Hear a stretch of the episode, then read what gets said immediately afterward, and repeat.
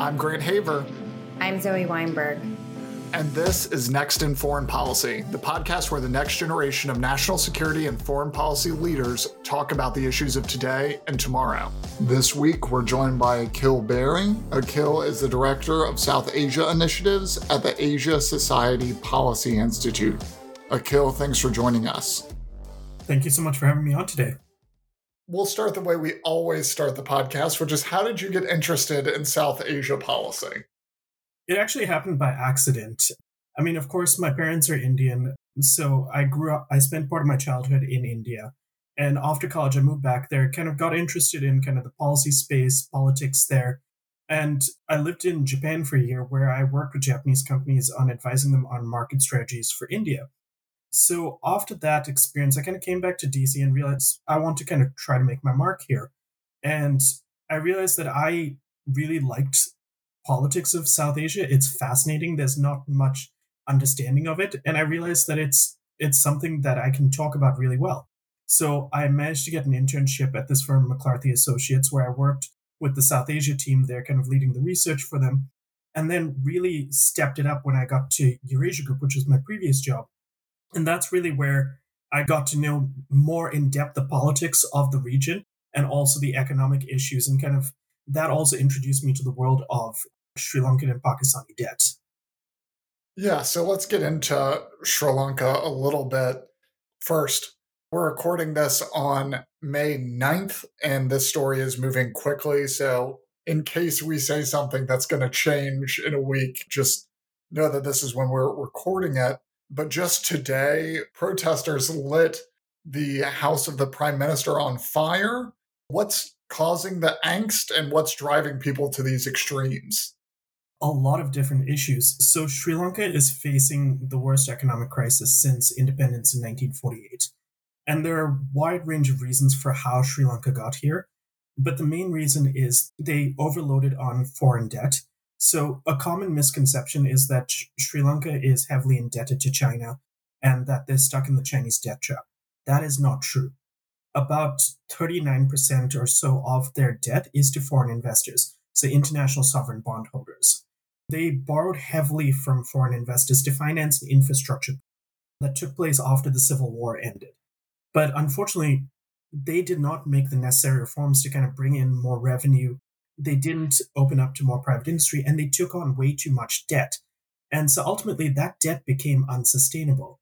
Now, the debt was teetering towards unsustainability before the COVID 19 pandemic, but then you had a series of policy decisions by the government which exacerbated the crisis. So, first, you President Gotabaya Rajapaksa, even after winning the presidential election by 10 percentage points over his challenger, he still implemented a VAT and income tax cut, which the IMF said caused a loss of revenue of about 2.4% of GDP. Then, of course, you had the COVID 19 pandemic, which shut down tourism, which is a major foreign exchange earner for Sri Lanka. It shut it down from April to November, but even after that, tourists didn't return back.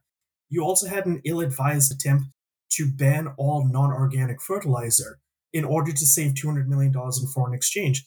What happened then, though, is that that then hit the tea plantations, which is Sri Lanka's largest foreign export. So it was going to cost them about $600 million in exports. So you had a series of bad policy decisions, compounded by the fact that there was a refusal to believe that the debt was unsustainable. I think this was the fatal flaw, is that the former central bank governor, he was the acting finance minister, and he was one of the ones blocking Sri Lanka approaching the IMF or even talking with their creditors to restructure the debt. And now it's it's way too late. Is they have about a billion and a half in foreign exchange reserves, not enough to cover any sort of imports. They've had to rely on India for credit lines for fuel, food, medicines, etc. And people are fed up because the economic crisis is so bad. I mean, there are power cuts lasting up to 13, 14 hours a day. Food is hard to find on non government shelves, and there just is not fuel on the island. In your mind, what responsibility do foreign investors bear for perhaps overloading Sri Lanka with debt that ultimately was unsustainable? Of course, the pandemic was unforeseeable in, in many ways, but but was this a failure of the international banking system and capital markets writ large?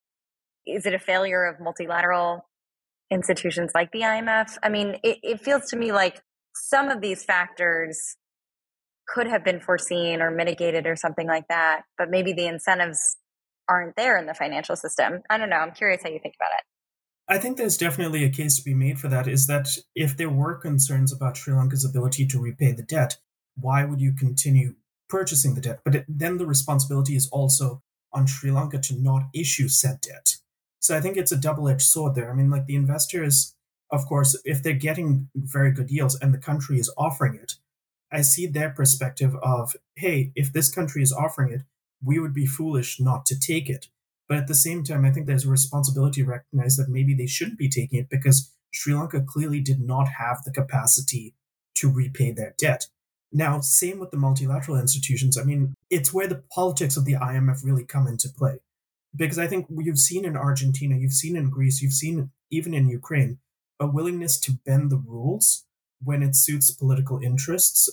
Even Pakistan. I mean, the number of times Pakistan and Argentina have gone to the IMF, yet have never put in place the necessary reforms. Yet Sri Lanka is being singled out here. I think there is a question there about like the responsibility of multilateral institutions.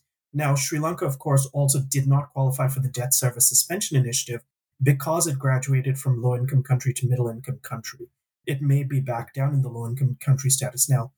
One thing that the IMF has been looking for from Sri Lanka is to simply begin negotiations with their creditors to say, hey, we're acting in good faith here.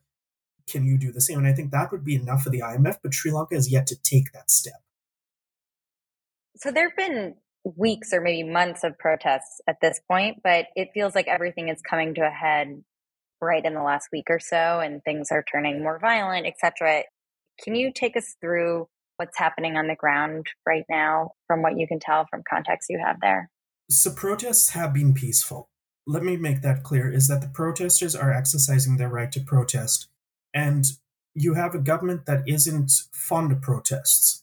And I think this is part of part of the issue is that you have a government that has really treated the country like their own personal inheritance. So the Prime Minister Mahinda Rajapaksa, he used to be the president. He won twice. He changed the constitution to run for a third time, but lost. Then, of course, you had the April 2019 Easter bombing attacks. And I think this is where one of the issues came is that there is a question of how much did the Rajapaksas know about what was going to come. Because 10 days later or so, Gota launches his campaign for president. He wins by 10 points, then appoints his brother Mahinda as prime minister. Then you have Mahinda's son Namal as another minister. Then you have them changing the constitution to allow Basil Rajapaksa, the former finance minister, also a brother, who's a US citizen. They changed the constitution so that he could enter parliament. The Rajapaksa family controlled about 75% of the budget. So you have that dynamic at play. You so you have protesters fed up with the nepotism angle. You have them fed up with the economic mismanagement. And the protests have been peaceful, but the police have been kind of shooting tear gas at protesters trying to disperse them. Now, it's a very fluid situation right now. So, from my understanding, protesters were celebrating Mahinda's resignation. Pro government mobs attacked them, including so one member of parliament he attacked some of the peaceful protesters who then attacked his car. Depending on who you talk to, one version is that he fled to a building and then took his own life. But you have pro government mobs antagonizing protesters and protesters now retaliating. So not only have they pushed into Temple Trees, which is the home of the prime minister, and been dispersed with tear gas, they also attacked the Rajapaksa's ancestral family home they set that afire. They set one of Mahinda's offices on fire. But at the same time, anti government legislators have also been hospitalized. So it's tricky to say who's to blame. If I had to say right now, I think the protests have been peaceful and there has been clear antagonism by pro government supporters. But I think what's happening is you've got a very volatile situation that really can't be contained right now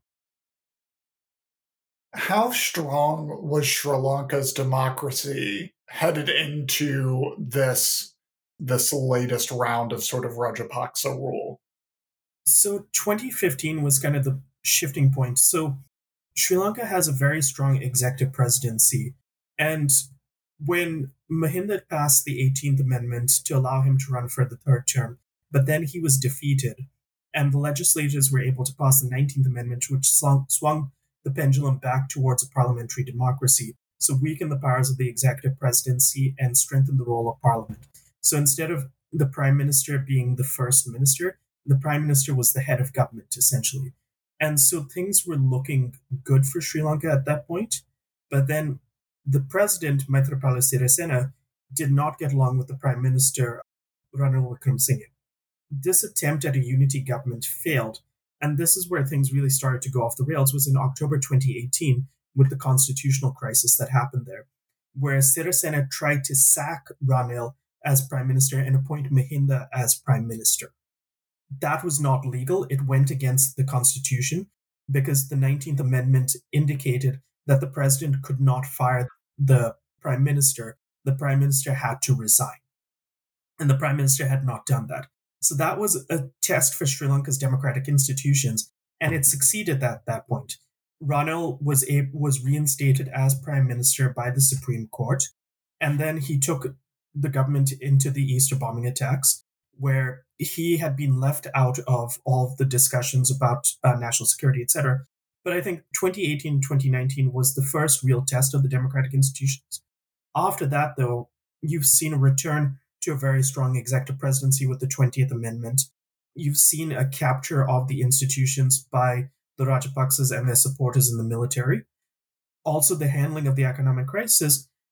Could it have been better if there was actually democratic debate in parliament or like a debate on whether to go to the IMF, take, etc.? Yes, I think so. So I think we had moved in the right direction, but after Gota came to power, Sri Lanka started moving in the wrong direction. This was the second time that you mentioned the the Easter bombing.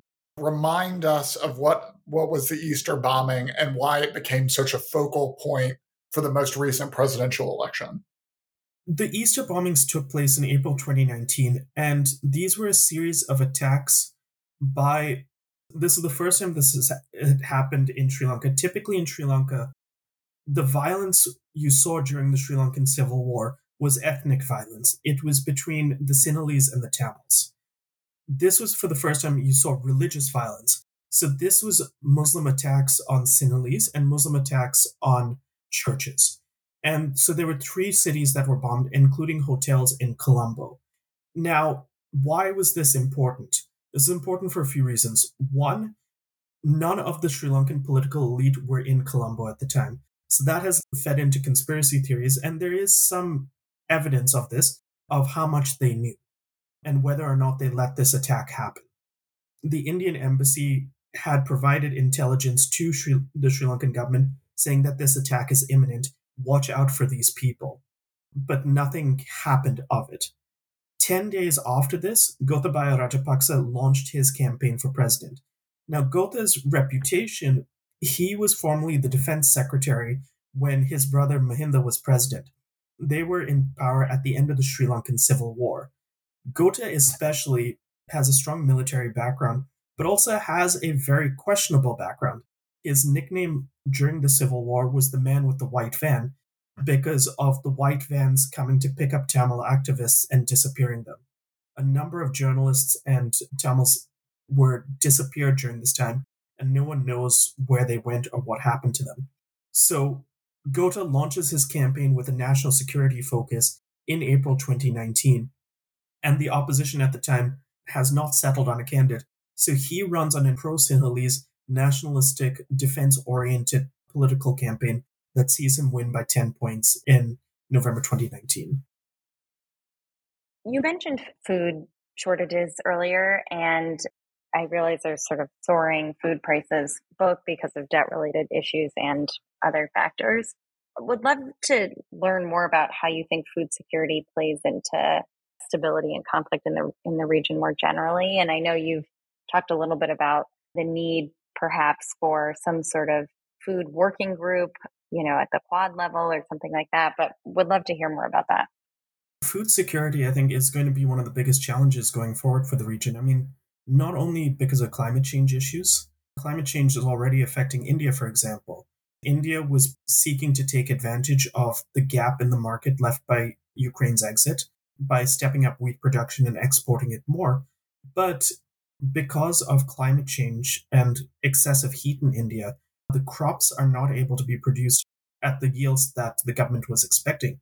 I mean, same in Pakistan. I mean, the price of wheat has soared in Pakistan, and food inflation in Pakistan has actually outpaced most of the subcontinent. Sri Lanka is the exception. I mean, Sri Lanka inflation has hit over 30% right now. It's really bad. Whereas in Pakistan, I mean, food inflation since 2019 has increased by 35% as compared to, I think it's in the 20% for India and Bangladesh.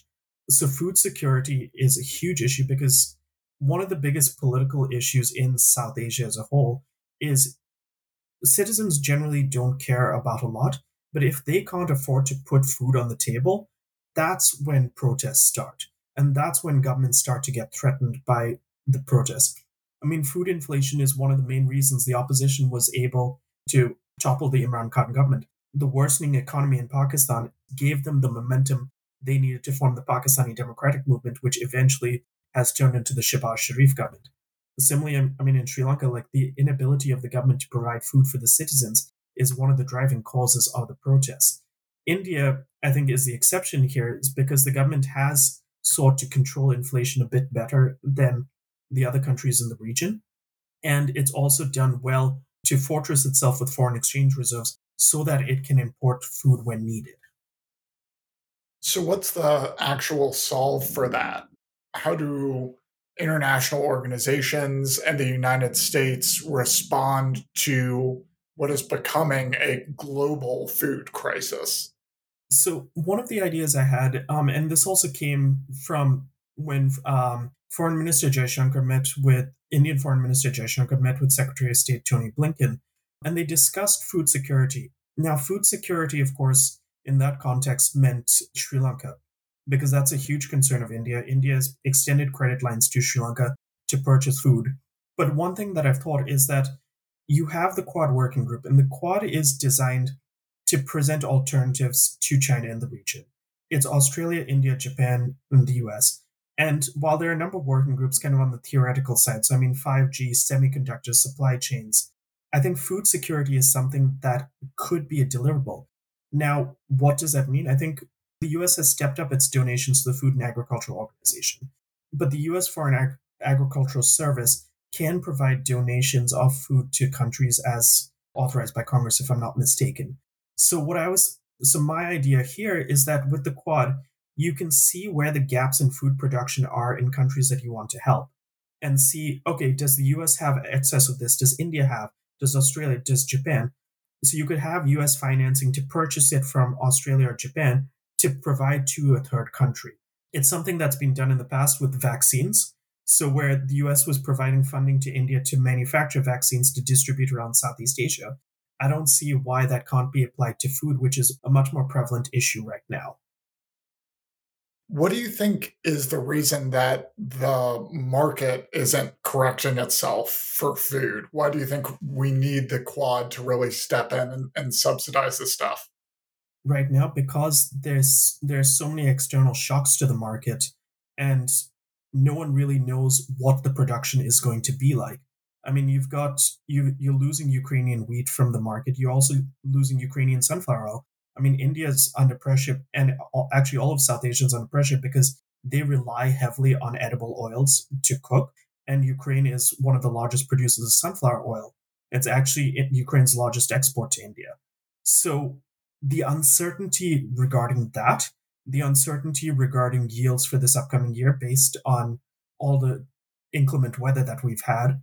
And there's also speculation about where traders are trying to predict what the prices will be. So I think there are a lot of factors that have gone into play about why the market has not settled out yet settled yet. Where do you think things go from here? Like, how did the protests resolve? Where where are we headed? Are things about to get worse before they get better? I think they are about to get worse. Um, primarily because in Sri Lanka right now, I mean, the protesters' main demand is that the president go.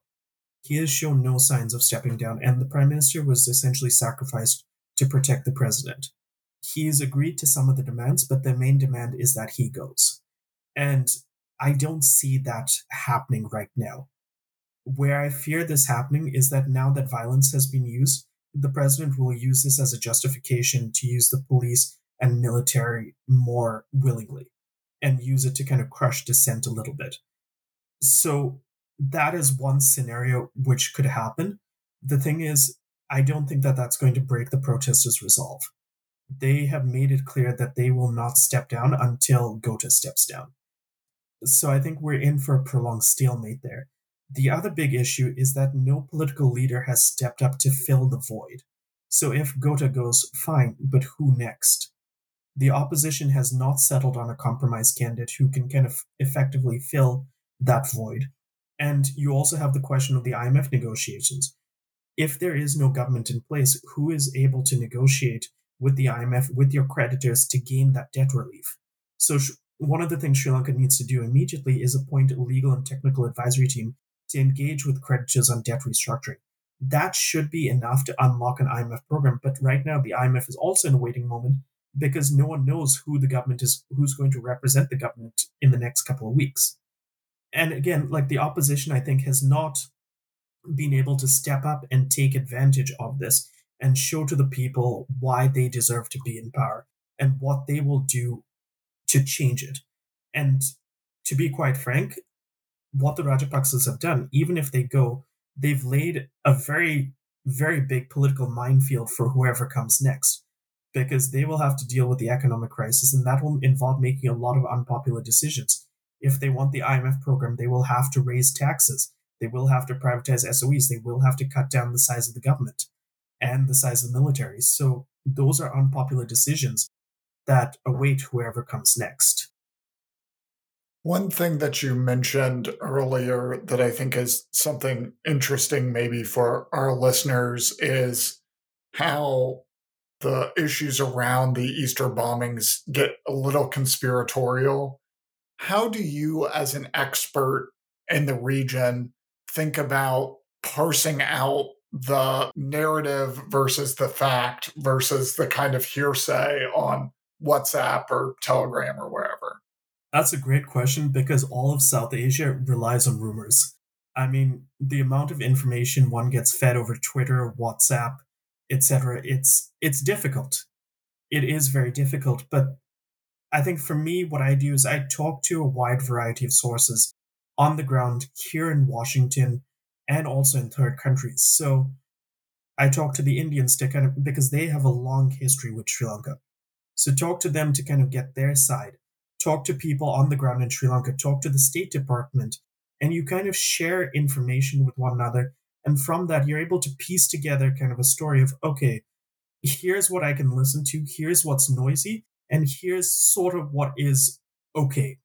And you kind of use that to make, to form the analysis and use that to kind of just to say, okay, I think this is what the story is. And the thing is, enough people repeated the conspiracy theories inside Sri Lanka and outside that you start to think, okay, maybe there is some credibility to it.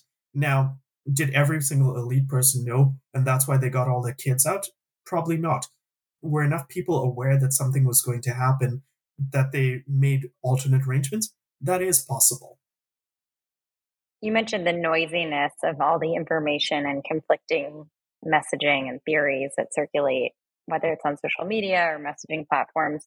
Do you have a sense of how the sort of information ecosystem on the ground is playing into how protests unfold or how information is shared? Have there been challenges with folks on the ground not being able to access the information they need or getting mixed reporting? And and I guess like how are people sort of like sharing information and and mobilizing? Social media is a powerful tool here. I mean, I would assume that people are organizing on WhatsApp but a lot of these protests are happening organically, and they're happening in high density areas. So in Colombo, in Galle. So I think there's a natural chain to it as well. Of course, there is misinformation out there. I mean, misinformation is at the heart of a number of political campaigns in South Asia. This is not restricted to Sri Lanka alone. I mean, misinformation is used in India, it's used in Pakistan, it's used by the ruling party ruling parties in all countries to kind of feed their own per- preferred narrative. But I think that's what's made these protests so that they've remained peaceful and that they've been so effective is because it's an organic protest. It's not something that was sponsored by a politician or funded by an activist. It's it's people expressing their frustration at the government and others joining them on the ground to do so. Let's pivot to other areas in the region. Pakistan, as you mentioned earlier, recently pushed out Imran Khan and has a new government. Can you sort of tell us what the impact of that has been on Pakistan, especially in this pivotal moment for the economy in, in Southern Asia? Absolutely. I mean, Pakistan's economy is in very poor shape. They only have about $10 billion in foreign exchange, and they're trying to negotiate with the IMF for resumption of the program. So, where where did this kind of start off? Former Prime Minister Imran Khan came to power with support of the military. He was the military's preferred candidate. It was seen as this hybrid regime where he would execute kind of domestic actions and the military would take care of foreign affairs. The thing is, though, is that Imran Khan kind of had a series of missteps to begin with. I mean, he did not take care of the of the economy. He should have gone to the IMF, a familiar refrain across South Asia. Should have gone to the IMF immediately, but instead he went to Turkey, Saudi Arabia, China, and Malaysia to seek the financing to try to avoid doing so. Saudi Arabia gave him a, a deferred oil payment, but China did not give him the money that he wanted because he was an unknown entity to them, despite him being a creature of the military. He was an unknown to them because when President Xi Jinping went to Pakistan, wanted to go to Pakistan to launch the China-Pakistan Economic Corridor, Imran Khan led anti-government, anti-corruption government protests, which forced the cancellation of Xi's, uh, President Xi's visit to Pakistan. And what had also happened is that the military thought this experiment would work because he was their selected candidate. So they exiled Nawaz Sharif to London. Nawaz Sharif being the former prime minister, they confined the Pakistan People's Party to Sindh, which is one of the provinces in Pakistan, and PPP is one of the other opposition parties. However, Imran Khan's inability to get the economy going again, this is a great example of what, what has happened in Pakistan is that the State Bank of Pakistan governor just resigned after his three year term was up. In his tweet, he said, I'd like to say thank you to the five finance ministers and six finance secretaries I, I worked with over my three years. That gives you an example of how chaotic Pakistan's economy was. Within a three week period, they had three finance ministers. So they had Hafeez Shaikh. When he didn't win a Senate seat, they went to Hammad Azhar. They replaced him in two weeks with Shaukat Tareen. So it, it was a mess. But the big thing, though, is that the inability to handle the economy and handle inflation gave an opening to the opposition parties, so the Pakistani Muslim League Nawaz and the Pakistan People's Party, to say to the army, throw your support to us and we will do things better. And there was a falling out between General Bajwa, the chief of army staff, and Imran Khan. And this crack was evident when General Bajwa tried to transfer the Director General of ISI, the Pakistani Intelligence Service. He tried to make him the corps commander in Peshawar, and Imran Khan refused to sign off on that order. Now, he refused to sign off because Lieutenant General Faiz Hamid was widely seen as the guy who orchestrated his victory. And the incoming DGISI was not seen as someone who was particularly fond of the PTI, but rather, PTI being Imran Khan's party, but rather had ties to the PPP and Sindh. So that sort of unnerved Imran, and he refused to sign off on the transfer order. And that was the first real evidence that there was a fracture between him and General Bajwa. Other fractures emerged, including Imran's decision to go to Moscow on the day that the invasion that the Russian invasion of Ukraine was was launched. Everyone was advising him don't do that. He still did that. He also took on a very ardent anti-American tone which unnerved the military, which has close ties to the American defense establishment. And General Bajwa also said, hey, we don't agree with the Russian invasion of Ukraine. He said it's a Russian invasion of Ukraine, which is pretty momentous for a country in South Asia, which has sought to build ties with Russia. So there were a number of these breaks between Imran Khan and the military. Ultimately, there was a political, a constitutional crisis where the vote of no confidence was supposed to happen, but then the president dissolved parliament and called for fresh elections, which was illegal now that the vote of no confidence had been called. So that was a test for Pakistan's democratic institutions. Ultimately, they held strong. The vote of no confidence happened, and Imran Khan was the first premier to be ousted from office due to no confidence vote. Now, remember, I was talking about the political minefield laid for the Rajapaksa successors. It's the exact same thing in Pakistan. I mean, the similarities are uncanny because one of the things that Imran Khan did is he introduced subsidies on petroleum and electricity, which caused the IMF program to go off track. So far, the new government has not shown the political will to increase those prices, even though they need to. In doing so, that will unlock more money from the IMF. But we're at a situation where you have the finance minister saying, we need to do this. You have the prime minister saying, no, we're not going to do this. And you have Pakistan's friends, Saudi Arabia and China, encouraging them to go to the IMF to restart that program because they don't want to bail out Pakistan. They want to see them implement the reforms and become less reliant on friendly financing. I want to go back to the Imran Khan's visit to Moscow and what the reaction was, both among Pakistanis at home, but also the sort of public perception in the international sphere. I want to go back to Imran Khan's visit to Moscow. The timing was obviously at a critical moment. What was the public perception of that visit, both among Pakistanis at home, but also in the public sphere and the, the international community? So, the international community, as you can imagine, the reception was very poor. And there's actually something I forgot to mention that I'll mention in a second. Within Pakistan, I think there was a split in the popular opinion. Imran Khan supporters, known as Insafians, they were very much in favor of it. They see it as Pakistan is being invited by one of the largest countries in the world, a G3 country, so to say, and we can't afford to alienate potential partners at a time when we ourselves are being alienated.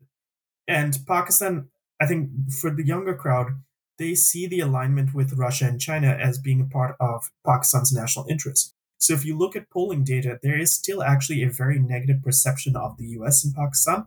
That's actually part of how Imran Khan came to power and has been a huge part of his narrative to kind of stay relevant is this anti-Americanism. Within some of the community, there was a saying like, look, we can't turn this down. For those who are not affiliated with the PTI, they were of the opinion that this was a bad idea because what do you gain from it? Russia, of course, has had strong ties to India for a number of years. And while, yes, I mean, Pakistan wanted to get maybe military weapons from Russia or oil, neither of those were going to be viable because A, there's no pipeline going from Russia to Pakistan. And if even without the sanctions, it would take a while for a tanker to go from Moscow, from Russia to Pakistan. Secondly, Pakistan's refineries are not set up to refine Russian oil. So there was no point to that to it from that perspective. So besides just trying to thumb his nose in the face of the US, there really wasn't a reason for Imran Khan to go to Russia. Now, the visit to Russia has, has triggered a new amount of anti Americanism in Pakistan because, and this is actually one of my favorite things right now, is that Imran Khan is blaming the State Department and the Biden administration for conspiring to overthrow his government. And the basis of this was a meeting between Assistant Secretary of State for South and Central Asia, Donald Lu, and the outgoing Pakistani ambassador to the US, um, Ambassador Asad Khan, where Assistant Secretary Lu expressed the US's displeasure with Imran's visit to Russia, saying that, look, it could affect our future like relationship. And Imran has been very annoyed with the Biden administration because President Biden has not called Imran Khan, did not call Imran Khan, and he took that as a very personal affront, especially after the warm reception he got in the Trump White House. So this then became twisted into a conspiracy theory of a letter being sent by Ambassador Khan, where, according to the PTI supporters, was proof that the US was, because the US disagreed with Imran Khan's policies, they decided to execute a coup, a coup led by a mid a mid-ranking State Department bureaucrat. Makes sense. So part of what has been seen as Imran Khan's visit to Russia is that it was sticking his poking the eye of the US because he hadn't been given the appreciation and gratitude that he expected. So it seems to me that we've hit on two different countries with a similar problem of governments coming into power, doing things that the population likes, cutting taxes, you know, subsidies, etc., and then getting into an economic mess that they can't bail themselves out of. What is a path towards a more sustainable level of development for these countries that have come from developing to maybe middle income or to break out from middle income to high income without ending up flirting with these semi authoritarian figures or ending up in such a debt problem that it just all collapses. So I think there are two things that need to happen. I mean, on the reform side, for example, one thing that Pakistan has consistently struggled with is expanding the tax base. And by expanding the tax base, base I mean income tax filers. Every Pakistani pays tax on, in the form of goods and services tax on the products they buy. However, on the income tax filing, there is a huge mismatch of people who have registered tax numbers and those who actually file their income taxes. So, Pakistan's inability to expand the revenue base has been one of the major reasons it consistently has to go back to the IMF because it has to spend so much money on debt repayments that that does not leave any money for development because they already have a low tax to GDP base as it is. The other thing is, I mean, Pakistan has not done the necessary reforms needed to attract foreign businesses. So, one of the big issues there is that they still remain on the Financial Action Task Force gray list. There is a massive story to tell in Pakistan of the fintech revolution that's happening there. Pakistani startups are out and about, but they're not selling that story and they're not attracting investors. Companies such as PayPal cannot invest in Pakistan because of Pakistan's continued presence on the Financial Action Task Force list because of concerns of can that money be used for terrorist financing. The other thing is that Pakistan is actually very much indebted to China in terms of strategic trap there. They consistently make decisions that benefit Chinese firms, even signing the China Pakistan Free Trade Agreement. I remembered going to Karachi and talking to a country to a company there. Even with subsidies given and tax incentives given by the government of Pakistan, they are not able to manufacture at a low enough cost to compete with goods imported from China. That's a huge problem for Pakistan. It, it hasn't made the necessary reforms to attract foreign investment, to attract Western investment, and create jobs in the country. For Sri Lanka, one of the big issues for them is the human rights issues. Besides the debt issue, I mean, the Rajapaksas are not known as champions of human rights by any stretch of the means. That, of course, then plays into their economy because they are heavily reliant on generalized system preferences plus from the EU, which allows for duty free exports of textiles from Sri Lanka to the European Union. That is a threat because of their consistent human rights abuses. I mean, even in the pandemic, what they did was they did force cremation of Muslims to quote unquote prevent the spread of COVID, even though there was no scientific evidence to say that cremations prevent the spread of COVID. Similarly, in Sri Lanka, I mean, their main industries are textiles and tourism. They have not done anything to attract foreign capital, and instead, what they've done is they've they're in a position where they're selling off strategic assets to the Indians and the Chinese in order to kind of get themselves out of this debt trap. So I would argue, I mean, Sri Lanka is in a position where it could it could become a maritime shipping route. It could attract more maritime investment. The port of Colombo is one of the most is a busy port. Industry could emerge there. It could integrate itself with with supply chains in India, but it doesn't. And same with Pakistan. I mean, this also goes to the question of regional connectivity. South Asia is the world's least connected region because of the geopolitics of the region. I think that has hampered Pakistan and its kind of economic potential. How do you think US policy toward Pakistan should change in light of some of these developments? US policy towards Pakistan has been exclusively focused on the national security outlook. For the last 20 years, it's been defined by the war in Afghanistan. And that was also the Pakistani government's Imran Khan's understanding is that if he were to deliver the Taliban to the negotiating table, the US would be able to give Pakistan some benefits, so to say. That did not happen. I mean, the US has has really tossed Pakistan aside. I would say, I mean, there has been some engagement between the Biden administration and Pakistan since coming, but not direct engagement between Biden and Imran Khan. I definitely think that the US should be sending more commercial missions out to Pakistan to see kind of the potential of the country there and try to change the relationship to one focused on economics instead of national security. Because I think that also then, instead of focusing on like India Pakistan tensions or Pakistan's role in Afghanistan, yes, Pakistan did probably play a hand in helping destabilize Afghanistan. That's undoubtedly. But I think for the US, it needs to move beyond a national security outlook and think through what are the commercial interests in Pakistan. How can we aid in Pakistan's development there? And what are the, what are the opportunities for US businesses in Pakistan? And in Sri Lanka, I mean, I think there needs to be greater coordination with India because, again, US policy towards Sri Lanka has exclusively been on the human rights agenda.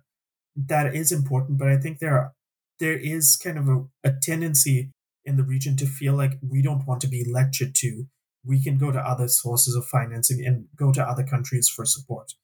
I think with Sri Lanka, it is slightly more tricky right now because of the political and economic crisis. But I would argue that I think right now is the time for the US to step up and maybe not fin- not only financial assistance, but humanitarian assistance. Send food, send medicines to Sri Lanka, set yourself up for the post Rajapaksa environment. With that, let's move to our final segment where we each talk about something that we've been following in the news, either political or cultural. Akhil, why don't you kick us off? All right. So, on the cultural side, I have first off started watching Tokyo Vice at the recommendation of a lot of my friends due to my time living in Japan. It's it's brought back some memories. It is an excellent show. I would highly recommend it. Memories of committing vice, or like like just of the, the the setting. So at my firm, I was the only gaijin on the floor. I was the only foreigner on the floor. So it was me surrounded by a lot of Japanese. I my Japanese was not as good as the main characters. It, it brought back a lot of memories that way. I mean, like also like wandering around Tokyo, kind of like seeing everything happening. It's it's a very interesting experience, and it's it's fun to see that like replay. I mean, I haven't been back to Japan in almost ten years since leaving, so it's I it brings back some fun memories, but also some very bad memories. This week, I have some food recommendations for your consideration. As someone who grew up a very picky eater, I'm sure many of you have already had these things, but if you haven't, you should. The first is a classic cocktail called the Bee's Knees. The Bee's Knees is made of gin, lemon juice, and honey syrup, but you can spice it up with other floral simple syrups like lavender or elderflower to make it even more sort of fancy and floral for your spring parties. I, I want to give a shout out to the people at Busboys and Poets who made a really good one for me a few weeks ago. And then the second recommendation is tzatziki. This is a Greek yogurt dip. If you have not had it, it's amazing. Uh, I have no idea how I've made it this far in life without tzatziki. It's creamy and fresh in the best ways. It's great by itself with pita or as part of a gyro. So grab a bee's knees and take a plate of pita and tzatziki to enjoy outside in the lovely weather we're having in the district before the mosquitoes return. Grant, that's really hard to follow. That's such a fun one. Mine's on a slightly more serious note.